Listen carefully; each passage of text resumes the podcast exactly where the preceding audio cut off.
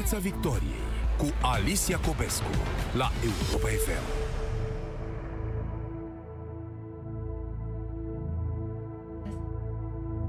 Bună seara, bine v-am regăsit. O vreme superbă ca de vară în București și dacă nu vrei te gândești la relaxarea restricțiilor, 15 mai a devenit dată cheie în calendar. Parcă începe o nouă viață de atunci. Se grăbesc oamenii să-și facă rezervare la hoteluri și pensiuni. Ce gândesc despre asta medicii? Mai ales cei care au în grijă pacienți cu noul coronavirus. Aflăm la Europa FM. În această seară, acum mai exact în direct, medicul infecționist Adrian Marinescu, medic la Spitalul de Boli Infecțioase Matei Balș. Bună seara, domnule doctor! Bună seara! Cât să ne relaxăm? Bine, cât să ne relaxăm sau cât să ne echilibrăm? Că îmi place mai mult să spun că perioada care va începe din 15 mai, rog, aproximativ 15 mai, o să vă explic pe urmă la ce mă refer, Ehm, mai degrabă înseamnă un echilibru. Adică înseamnă o etapă pe care o să o începem în care vom conviețui până la urmă cu virusul. Că adevărul este că infecția cu coronavirus va continua. Va continua pentru o perioadă de timp și probabil că ne vom liniști cu tot atunci când vom avea un vaccin. Până atunci vom învăța să urmăm măsurile de prevenție în așa fel încât să reușim să trăim cu el. Sigur, cu un ritm mult mai lent de îmbolnăviri, ceea ce ne dorim din 15 mai. Să știți că toți ne dorim același lucru, chiar dacă suntem medici, chiar dacă suntem, uh, nu suntem medici, toți ne dorim să ajungem la o normalitate cumva sau la un echilibru. Asta vrem toți. Dar nu cu riscuri sau nu cu orice preț. Cu siguranță că nu cu orice preț, mai ales că e clar sau din punctul meu de vedere, în permanență mă uit la cifrele din teren. Știți că cumva fiecare din noi uh, există un fir care ne leagă de un aparat un aparat care registrează numărul de îmbolnăviri și, mă rog, numărul de decese. Adică și dacă în 15 mai luăm această dată, lucrurile încep să se relaxeze, uh, e clar că două săptămâni mai târziu vom trage o primă linie și vom spune am reușit să facem ceea ce trebuie sau, din potrivă, lucrurile au mers cumva invers. Tot timpul trebuie să ne gândim la acest echilibru. E musai. Cât de corect reflectă aceste cifre, domnule doctor, um, realitatea la nivel național? Și asta se întâmplă cam în toate țările din lumea asta. E clar că există un iceberg care e sub gheață. Și indiferent cât de mult ar crește testarea, oricum sunt mai multe cazuri decât cele diagnosticate. Asta este evident că se întâmplă. S-a întâmplat în Italia, în Spania, se întâmplă cam peste tot. Când am spus că aproape în toate țările, sigur că există și excepții sau sunt unele țări, cum a fost Corea de Sud sau Germania, care într-adevăr uh, testează foarte mult și au făcut-o. Dar cu excepția lor, uh, la ceilalți întotdeauna testarea cât ne-am dorit noi să fie de, cât să testăm de mult, niciodată nu e suficientă. Cum se întâmplă și în România. Totuși, aș vedea și partea plină a paharului, adică lucrurile s-au mișcat cât s-a putut de bine pentru România. Sau, mă rog, s-au mișcat. De când a început pandemia și până acum, am ajuns să avem de 10 ori și mai mult chiar față de ce testam inițial. Dar tot vrem mai mult și vrem mai mult pentru că exact ce spuneați dumneavoastră, cum e cu realitatea, e clar că sunt mai multe cazuri. Adică întotdeauna vor fi mai multe cazuri. Și atunci nu putem decât să, să ne gândim cumva la o variantă um, care să fie la mijloc. Ne gândim la ce testăm, la, ne gândim la cazurile pe care le avem acum și ne gândim că ar fi oricum mai multe. Și atunci măsurile pe care le luăm eh, trebuie să se refere exact la asta. Luăm niște măsuri de prevenție pentru că există riscul ca persoanele din jurul nostru la un moment dat să fie infectate și să nu fie sigur diagnosticate, să fie persoane asimptomatice. Deci tot timpul trebuie să ne gândim că trebuie să ne luăm aceste măsuri în continuare, în lunile care urmează, până când se va rezolva cu totul. Adică te poți gândi, asta. domnule doctor, că practic din momentul în care pui piciorul pe stradă sau din momentul în care ieși din casă, orice persoană cu care te întâlnești este posibilă purtătoarea acestui virus? Eu nu m-aș gândi chiar așa. Întotdeauna cred eu că lucrurile trebuie privite așa cu calm și privite, um, realitatea trebuie să aibă într-adevăr o mărimea ei, pentru că dacă ne gândim că ieșim din casă și orice persoană de lângă ar fi infectată, asta ne înseamnă că avem într-adevăr foarte multe cazuri. Ori eu cred că în momentul ăsta nu există o transmitere comunitară largă. Este restrânsă, avem cazuri oricum mai puține decât în alte locuri din Europa, indiferent dacă testăm puțin, e o realitate. Noi avem mai puține cazuri față de Italia, față de Spania, Deci nu m-aș gândi că de fiecare dată când ies din casă am un risc major, dar am acest risc. Și în momentul în care încep să-mi fac activitățile mele zilnice, să merg în locuri aglomerate, să nu mai respect niște măsuri, atunci, într-adevăr, am riscul de a mă îmbolnăvi. Poate că nu în ziua respectivă, dar în săptămânile care urmează, riscul să există. Atunci, fiecare ar trebui să gândească echilibrat și să-și ia în calcul că are un risc în lunile care urmează. Poate că nu se întâmplă peste o lună sau două, dar și în toamnă vom avea cazuri. Adică tot, tot acest an eu cred că vom gândi prudent, pentru că foarte probabil că nu vom avea vaccin. Atunci, singura variantă, singurul lucru care ne scapă de aceste îmbolnăviri sunt măsurile de prevenție. Știu că poate le-am spus de foarte multe ori, dar ele rămân întotdeauna în picioare, sunt importante. Măsurile de igienă, faptul că trebuie să ne spălăm pe mâini cu apă și să punem ori de câte ori putem, soluții de dezinfectare, distanțarea socială, faptul că vom evita gesturile sociale cu care noi suntem obișnuiți, îmbrățișările, faptul că dăm mâna și așa mai departe, faptul că vom purta mască, astea sunt măsuri care trebuie să ne intre în rutină și în rutina zilnică. De la stadiul în care suntem acum, uh, stare de urgență, domnule doctor, cu o sumedenie de restricții, practic, dacă e uh, să le respectăm ad literam, înseamnă că ieșim din casă doar când este neapărată nevoie. Uitându-vă la ceea ce se întâmplă, credeți că în realitate chiar așa stau lucrurile? Oamenii ies din case de o lună încoace pentru strictul necesar, doar pentru urgențe? Uh, sigur, toți ne punem întrebarea asta. Și aici uh, lucrurile cred că sunt la mijloc. Eu cred că în mare parte populația a înțeles și o face de câteva luni încoace. Dovadă că cifrele arată rezonabil. Deci e clar că n-a fost o creștere exponențială, nici de sărbătorile pascale nu au fost derapaje majore. Încă Totuși, putem, dacă îmi permiteți că ați pomenit de da. Paște, putem da. face deja evaluarea impactului pe care l-a avut uh, um, weekendul de Paști? Mai avem niște zile, în principiu undeva între o săptămână și două săptămâni, dar așa cum s-au întâmplat lucrurile până acum, eu cred că nu vor fi lucruri notabile. Uh-huh. Însă spuneam că e la mijloc, pentru că, uh, pe de altă parte, văd totuși o mai mare relaxare în zilele astea, mai ales în ultimile două săptămâni de când e vremea frumoasă și de când um, lumea se așteaptă sau se gândește, numără zilele până în 15 mai. Și eu cred că lucrurile astea um, aici nu sunt foarte corecte, pentru că din trei motive. În primul rând că există riscul ca data de 15 mai să fie împinsă mai târziu, asta în plan practic, dacă cifrele nu vor arăta bine. În al doilea rând, eu cred că această relaxare nu trebuie văzută ca pe o dată de, de 15 mai și din acel moment intrăm în normalitate și putem face orice, că nu va fi așa. Și în ultimul rând, eu cred că până la urmă contează măsurile obligatorii, dar în primul rând trebuie să mă gândesc la propria mea sănătate, fiecare dintre noi. Și eu cred că fiecare ar trebui să aibă îngrijorarea necesară, gândindu-se că poate, are anumite afecțiuni cronice, poate că are o anumită vârstă, în așa fel încât trebuie să gândească că există un risc. Și până la urmă cel mai important e să am eu o responsabilitate individuală. Contează măsurile obligatorii, contează că am stare de urgență, dar contează ce fac eu individual până la urmă. Dar dacă ești om, dacă ești, dacă ești om fără, fără probleme de sănătate și ești în, în, în, în toată puterea, în floarea vârstei, cum se spune, poți gândi, domnule doctor, ei și ce? Fac boala asta și care-i treaba până la urmă? Cred că din mai multe motive ne-ar trebui să ne gândim așa. În primul rând că um, această sănătate de fier e de discutat. Și în ultimul timp s-a demonstrat că persoane tinere sau de vârstă medie, nu numai în România și în alte părți, de fapt nu erau atât de sănătoase, chiar dacă nu aveau diagnostice. Adică omul modern, care, mă rog, are o viață nu prea sănătoasă și un regim alimentar nu prea corect, este în general supraponderal, poate chiar obez, fumător, are un pic de diabet, un pic de hipertensiune, un, ceva boli cardiace, chiar că nu știe de ele. Deci s-a demonstrat că sunt persoane care, de fapt, nu erau atât de sănătoase și care pot face la un dat o formă severă, să fi un aspect. În plus, întotdeauna vor fi și excepții, adică vor fi tineri care vor face forme fulminante, se întâmpla și în gripă, se întâmplă cu atât mai mult la coronavirus, vor face forme fulminante fără să aibă nimic preexistent. Și în ultimul rând, gândiți-vă că chiar dacă eu fac o formă ușoară, pot să fiu o sursă pentru ceilalți.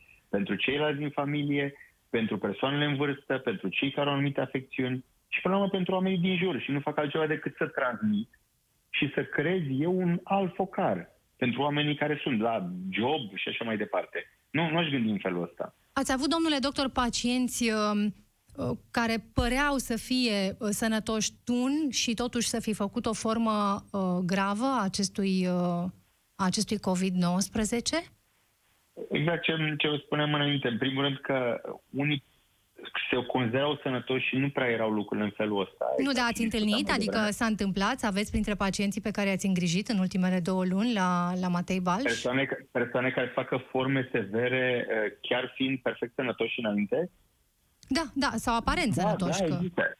Bine, asta vă spuneam. Dacă e aparent, înseamnă că au ceva în spate, dar există și forme rare, există și persoane care nu au absolut nimic. Să ne gândim ca și nu numai în România S-a întâmplat în America copil de un an care a decedat, adolescenți în Franța, se întâmplă și în România. Adică întotdeauna vor fi și forme fulminante explicate de, de mai multe lucruri. Este o hiperactivitate imună, adică sistemul imun reacționează la un moment dat exagerat și determină o formă uh, cu afectare importantă la nivelul organismului, care acționează fulminant. Asta ar un aspect. De asemenea, uh, cei care vin în contact, vorbesc de personalul medical în primul rând, cei care vin în contact cu virusul și o fac în mod frecvent, cu o cantitate mare de virus, uh, pentru că este un mediu de spital, în spitalele unde se tratează pacienți COVID-19. Asta s-a întâmplat în, s-a început în China, acolo s-au descris aceste cazuri, au continuat și în Europa, sunt și în România. Adică personalul medical, chiar dacă sunt tineri, uneori fac forme severe că vorbim de medici de terapie intensivă, că vorbim de medici care la un dat tratează pacienți COVID-19. Lucrurile astea se pot întâmpla. Deci nimeni până la urmă nu este ferit, chiar dacă e adevărat că vârstnicii și cei cu afecțiuni cronice cel mai adesea fac formele severe. Ce impact are asupra copiilor? Din câte înțeleg, aveți și copii internați la, la Institutul Matei uh, Balș cu uh, noul coronavirus. Din fericire, copiii se infectează destul de rar și aici sunt niște, și niște lucruri organizatorice. Până la urmă, măsurile de închidere a școlilor au fost uh, foarte în regulă, sau la la timp, și asta a închis cumva circuitul. În plus, cei mici stau destul de mult acasă, nu ies să-și desfășoare activitățile și din punct de vedere epidemiologic vorbind, ei au un risc mai mic de infectare. În plus, când se infectează, fac forme asimptomatice sau forme ușoare. Cei care au forme severe sunt excepțiile și în general sunt copiii care au boli preexistente grave, de tipul unui asbron și formă severă, um, cei care au un diabet zaharat încă de mici și așa mai departe. Dar de cele mai multe ori nu sunt probleme, însă și aici e un amendament. Motivul pentru care școlile nu au fost deschise până în septembrie ar fi și următorul. Copilul la rândul lui este sursă de infectare pentru persoanele în vârstă din familie sau pentru profesori. Pentru că un copil poate fi asimptomatic sau face o formă ușoară, dar el poate să transmită mai departe și ceilalți ar putea să facă o formă severă. Mm-hmm. Domnule doctor, um, explicați-ne că odată ce se vor relaxa restricțiile, sigur se vor împlini deja două luni și poate chiar mai bine de la închiderea școlilor. Copiii sunt destul de greu de, de ținut uh, în casă. În orașe lucrul ăsta este cât se poate de evident. Cât de riscantă socotiți că este interacțiunea uh, între copii la joacă? În uh, spațiu Bine. deschis. Um, locurile de joacă reprezintă un loc unde am putea avea probleme. Adică cei mici ar să infecteze.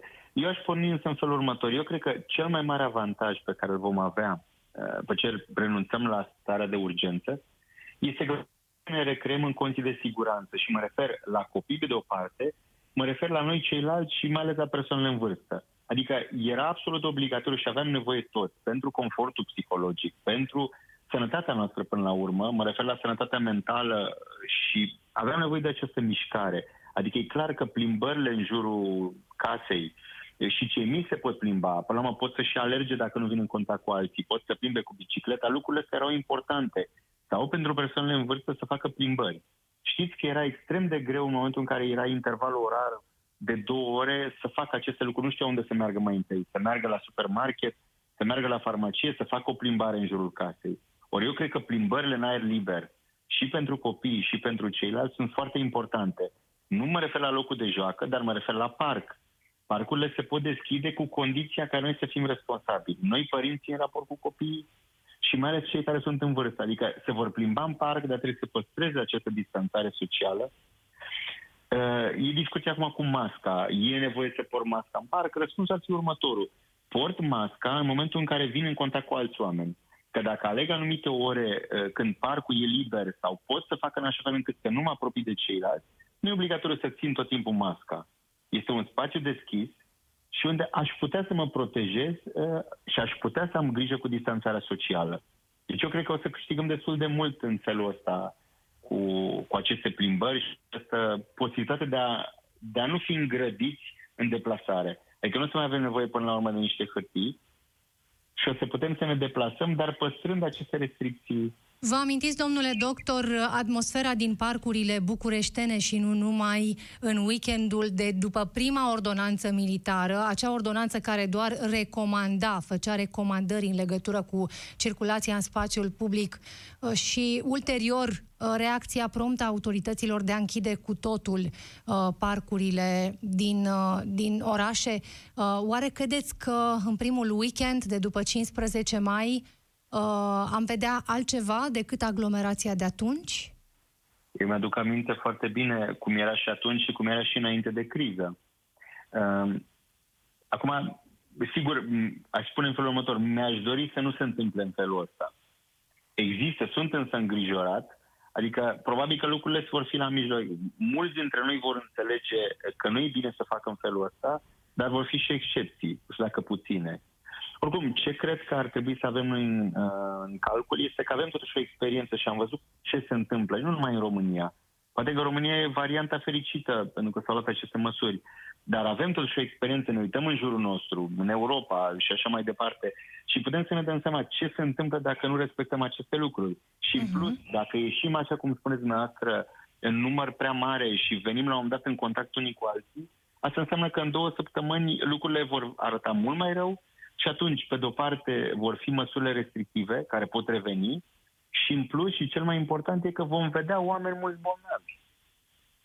Da, Clar. știți, în situații de genul ăsta în care practic lași la latitudinea fiecăruia uh, cât de mult se folosește sau nu de o relaxare a restricțiilor, uh, te, te poți trezi că toți gândesc la fel. Ies eu acum în parc, că or să iasă alții mai târziu și se trezesc cu toții, cu miile Uh, pe, uh, îngrămădindu-se pe aleile unui parc.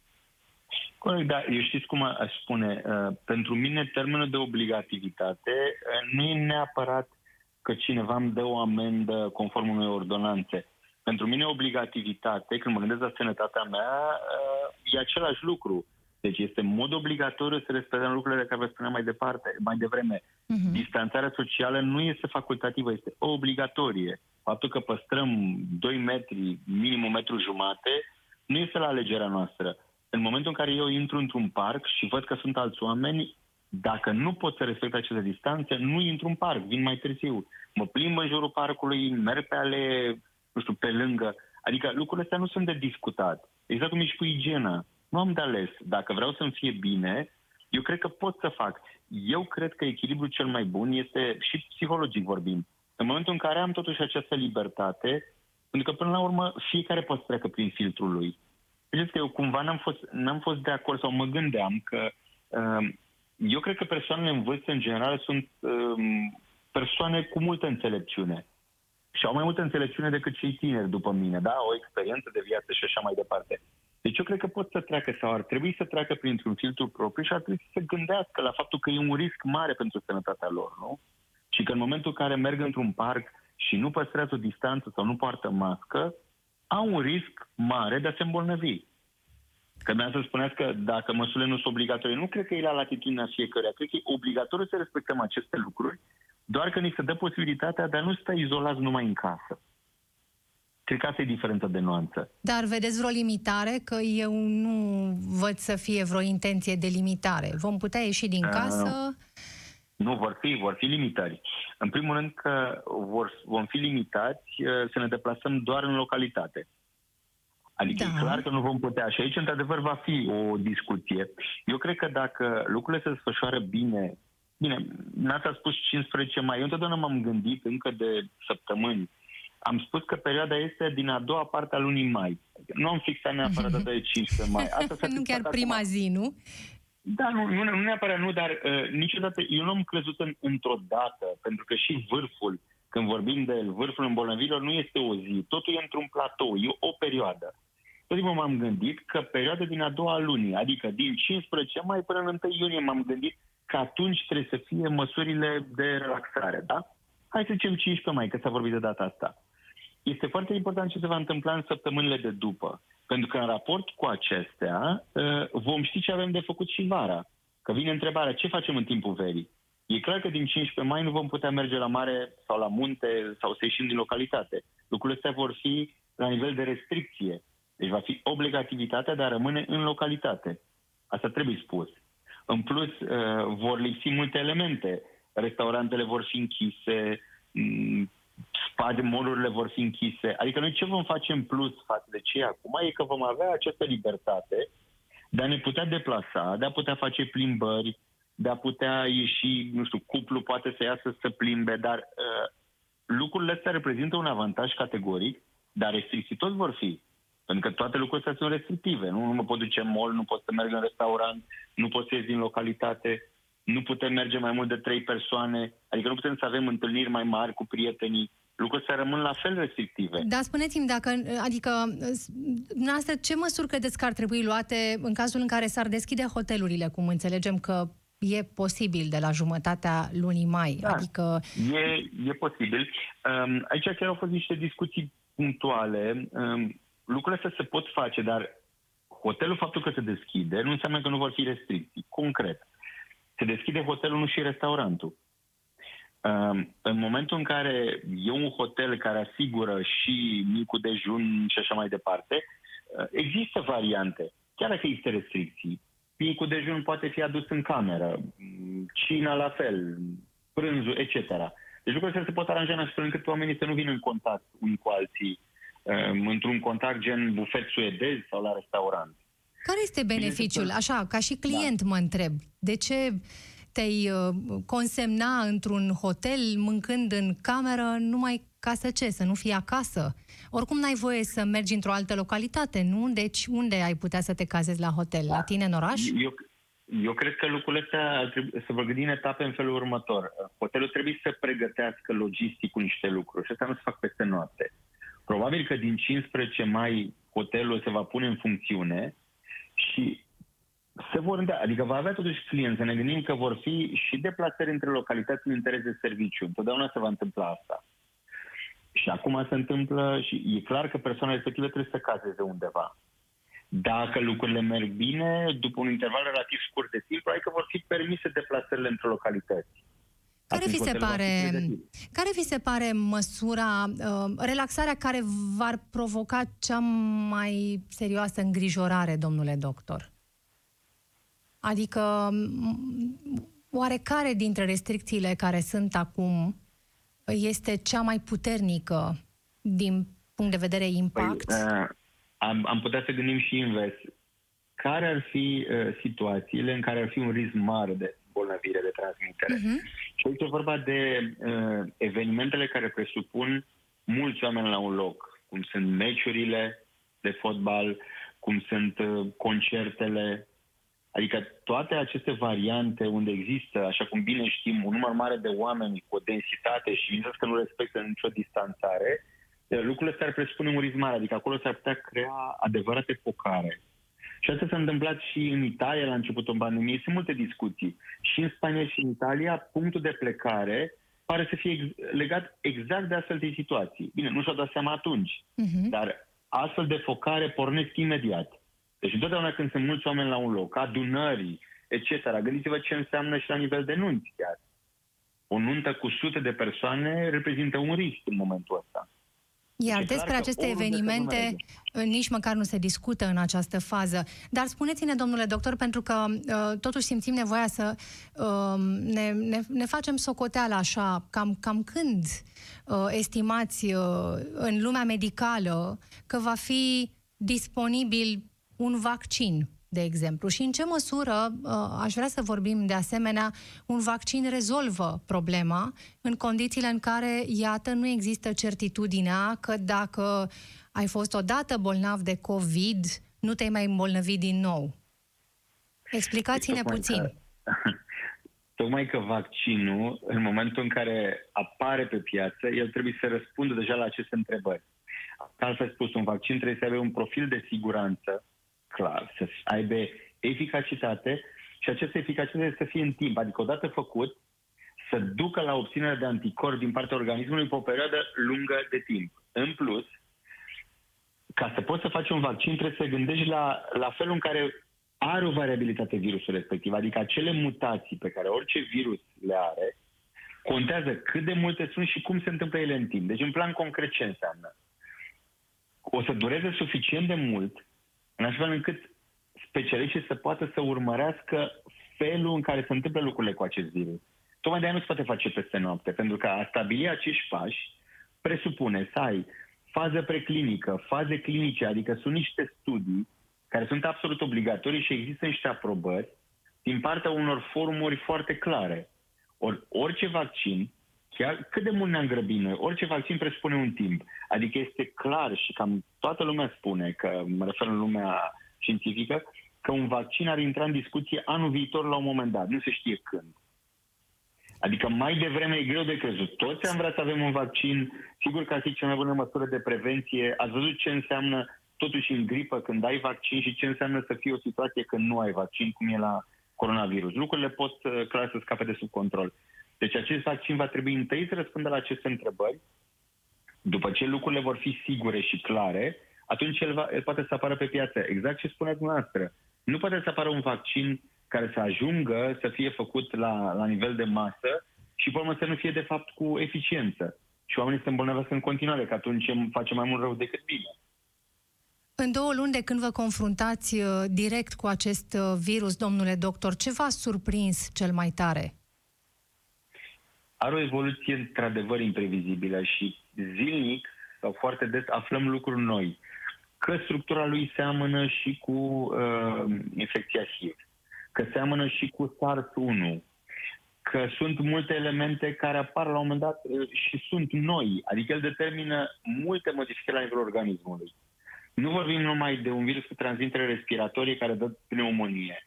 Aici discutăm de mai multe aspecte, de modificările coagulării, de faptul că la un moment dat crește riscul de tromboze și pacienții pot să facă destul de frecvent um, accidente vasculare cerebrale, evenimente cardiace, că afectează pe lângă plămâni și rinichii, că la un moment dat de modificări uh, multiorgan la formele severe. Adică are o evoluție absolut imprevizibilă și am aflat în permanență lucruri noi. Și nu în ultimul rând faptul că uh, e un virus în raport cu care nu avem prevenție, adică nu avem vaccin, și nu avem niciun tratament care să fie miraculos sau să aibă o eficiență dovedită. Sunt doar încercări. Și atunci, practic, în, în toată această ecuație, noi nu facem decât să ținem un echilibru între măsurile de prevenție și variantele puține, cele pe care le avem de tratament. Când spuneți că sunt încercări apropo de tratament, asta înseamnă că nu aveți o schemă exactă, fixă pentru toți pacienții care uh, vin la dumneavoastră la spital? Uh, se pune problema schema, creativității schema... în funcție de specificul fiecărui pacient? Cu siguranță că fiecare formă interpretată diferit. Dar nu e vorba că nu avem aceeași variantă de tratament, e vorba că nicăieri în lume nu există. Din fericire, um, suntem conectați și România și Europa și toată lumea la un moment dat, așa încât orice variantă care la un moment dat pare să fie eficientă e preluată imediat, lucru pe care l-am făcut. Adică în lunile astea, schemele de tratament sunt aceleași folosite și în America și în Europa și oriunde. Dar atenție, una e să folosești o schemă de tratament care s-a demonstrat că ar fi eficientă și altceva e să vorbești de molecule care sunt la nivel de studiu. Pentru că și, pentru că în momentul ăsta sunt multe studii care sunt în derulare. În China, în America, în Israel, în Europa, etc. Sunt multe studii care vorbesc de diverse medicamente care se încearcă. Dar e nevoie de ceva timp. În ceea ce privește uh, tratamentul, domnule doctor, medicamentele pe care le folosiți uh, sunt suficiente? Medicamentele sunt suficiente. Problema e că la un moment dat un medicament care era considerat uh, util el este peste o lună considerat mai puțin util și atunci lucrurile se tot schimbă. Adică în astea două luni uh, au fost multe schimbări, au fost multe variante, multe interpretări, Dar ce e important e că în permanență, când există dovești științifice, și noi updatăm aceste tratamente și încercăm să folosim ce este mai, mai util pentru pacient la un moment dat. Dar spuneți-ne, vă rog, vedeți posibilă uh, în România uh, etapa în care uh, oameni depistați pozitiv cu noul coronavirus se pot trata acasă? Lucrul ăsta e foarte ușor de făcut. S-a făcut și în alte țări, dar să știți că um, această măsură este măsura și faptul că în România toți pacienții până în momentul ăsta au fost internați, e un lucru foarte bun. Asta înseamnă că am putut să o facem. Că lucrurile nu au scăpat de sub control. Pentru că, pe de o parte, cei care au forme ușoare la început s-ar putea pe parcurs să evolueze prost și au fost astfel de situații și una e să-l monitorizezi în spital și altceva e să o faci acasă. Și în plus și din uh, partea epidemiologică importantă atunci când pacientul e izolat în spital, ai o garanție asupra faptului că nu transmite mai departe, că nu creează un focar la nivel de familie, la nivelul zonei unde locuiește, etc. Deci ăsta e un lucru bun și eu cred că asta va demonstra în final că a fost unul dintre avantajele României. Una dintre măsurile bune. Uh, sunt câteva uh, întrebări pe care uh, le primim de la ascultători, domnule doctor. Uh, de exemplu, cum ne protejăm dacă ducem virusul, de exemplu, în casă pe hainele pe care le-am purtat afară? din fericire, ultimele studii au arătat că um, astfel de situații au un risc mic de a ne îmbolnăvi. Spun din fericire pentru că au fost studii făcute și în Germania și nu numai. Eu cred în felul următor, că în mod corect ar fi așa. Când venim de afară, să existe un spațiu tampon, o zonă la intrare, unde să ne lăsăm hainele, unde să ne lăsăm încălțămintea, unde cred că este important de acționat la nivelul tălpilor, pentru că acolo poate fi o contaminare, și putem să folosim o soluție dezinfectantă pe bază de alcool sau pe bază de clor. Există și varianta de a avea un covoraș uh, unde să fie pusă o soluție pe bază de clor. Dar ce trebuie spus e că dacă acest lucru îl facem și pe urmă ne spălăm foarte corect pe mâini, cu apă și săpun, mă rog, 20 de secunde și temeinic, nu există niciun risc. Adică în niciun caz virusul uh, nu, nu sare de pe haine sau nu, nu mă gândesc că se întâmplă o situație de acest gen. Nu, trebuie să păstrăm niște lucruri clare, tot ce e trebuie să rămână la intrare, noi suntem curați pe mâini și atunci nu se va întâmpla nimic. Cam așa m-aș gândi ca logică. Știți că există, s-a demonstrat științific că este eficientă gargara cu apă, cu sare și lămâie, domnule doctor? În ceea ce privește deci, intră... coronavirusul? Știți ce întâmplă? Au fost multe astfel de mituri, le-aș numi. Sunt soluții care nu cred eu că se potrivesc în plan practic. Și au fost destul de multe, nu numai asta. Adică um, a face gargară, um, știu, erau tot felul de discuții că să faci la 15 minute în fiecare oră, etc., nu are nicio bază. Nu o să vedeți niciodată un site serios sau un, o bază științifică și cineva să facă astfel de recomandări. Mai degrabă aș recomanda să ne păstrăm în permanență mâinile curate și să avem măsurile de prevenție decât să ne gândim la astfel de lucruri. Eu nu cred că în plan practic ele sunt eficiente și nu le văd realizabile. Și o întrebare uh, care apare frecvent apropo de purtarea uh, măștilor, domnule doctor, uh, dacă măștile pot fi refolosite și dacă da, în ce măsură mai sunt ele eficiente? Există studii în acest sens, apropo de situația aceasta particulară? Nu, nu sunt neapărat studii. Eu aș gândi în felul următor. În situații de criză, cel puțin deocamdată, um, sau mai bine până acum câteva săptămâni, că acum totuși să mai găsesc. În situații de criză, când nu găsim măști, e clar că trebuie să le improvizăm. Și e clar că trebuie să le și spălăm la un moment dat, pentru că nu avem încotro. Pe principiu, ori facem lucrul ăsta, ori nu avem mască. Cam asta e discuția. Dar, în mod normal, masca chirurgicală, așa cum am spus-o și la începutul pandemiei, este de unică folosință, așa cum e și Batista.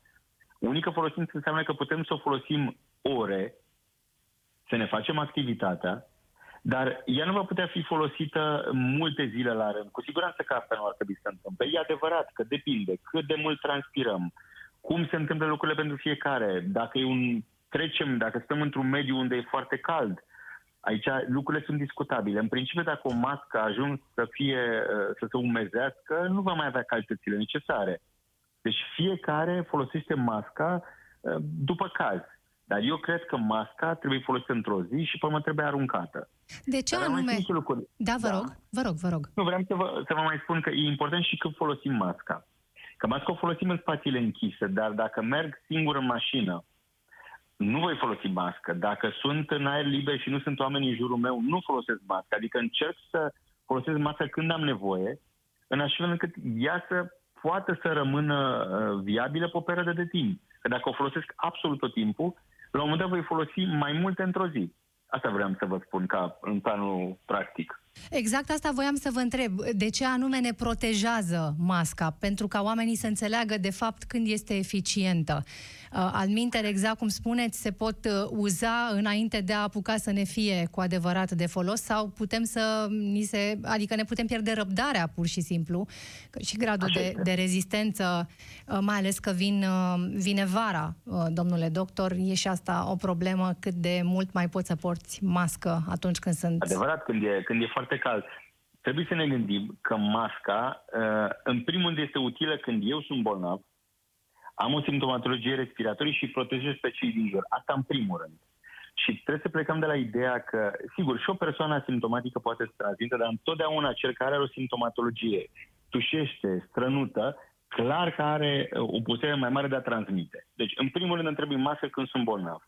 Dar pot să fiu asimptomatic și atunci se pune problema și invers. De ce în condiții de pandemie, atunci când am o transmitere intracomunitară, am nevoie să purtăm mască și eu și cel cu care mă întâlnesc? Exact din acest motiv.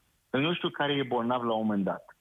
Dar ca utilitate este important să am eu mască în momentul în care sunt bolnav și secrețiile respiratorii care au o anumită greutate să se oprească în acea barieră. Da. Pentru că altfel, dacă n-aș avea mască, în momentul în care tușesc sau strănut, bineînțeles că ele se pot propaga la cel care e alături. Asta e și motivul pentru care e vorba de distanțarea socială. Mulțumesc. Dar bineînțeles că... Vă rog, vă rog. Da. Nu vreau să spun că și dacă port mască, nu trebuie să mă gândesc că e o măsură care e suficientă și mă ferește de orice. Este una dintre măsuri, pe lângă distanțare, pe lângă regulile igiene, toate merg la pachet. Mulțumesc tare mult pentru intervenție și pentru toate aceste explicații. Uh, Sper că le-au fost utile ascultătorilor Europa FM. Domnule doctor Adrian Marinescu, medic infecționist la Institutul de Boli Infecțioase Matei uh, Balș, peste 500 de pacienți cu COVID-19 internați acolo, mulți dintre ei uh, în, uh, în stare gravă, acesta fiind specificul Institutului uh, Matei Balș în această criză. Final de Piața Victoriei, găsiți emisiunea și pe pagina de Facebook Europa FM. Peste doar câteva minute știrile care contează, știrile Europa FM. Vă mulțumesc pentru atenție, o seară bună! Piața Victoriei cu Alicia Cobescu la Europa FM.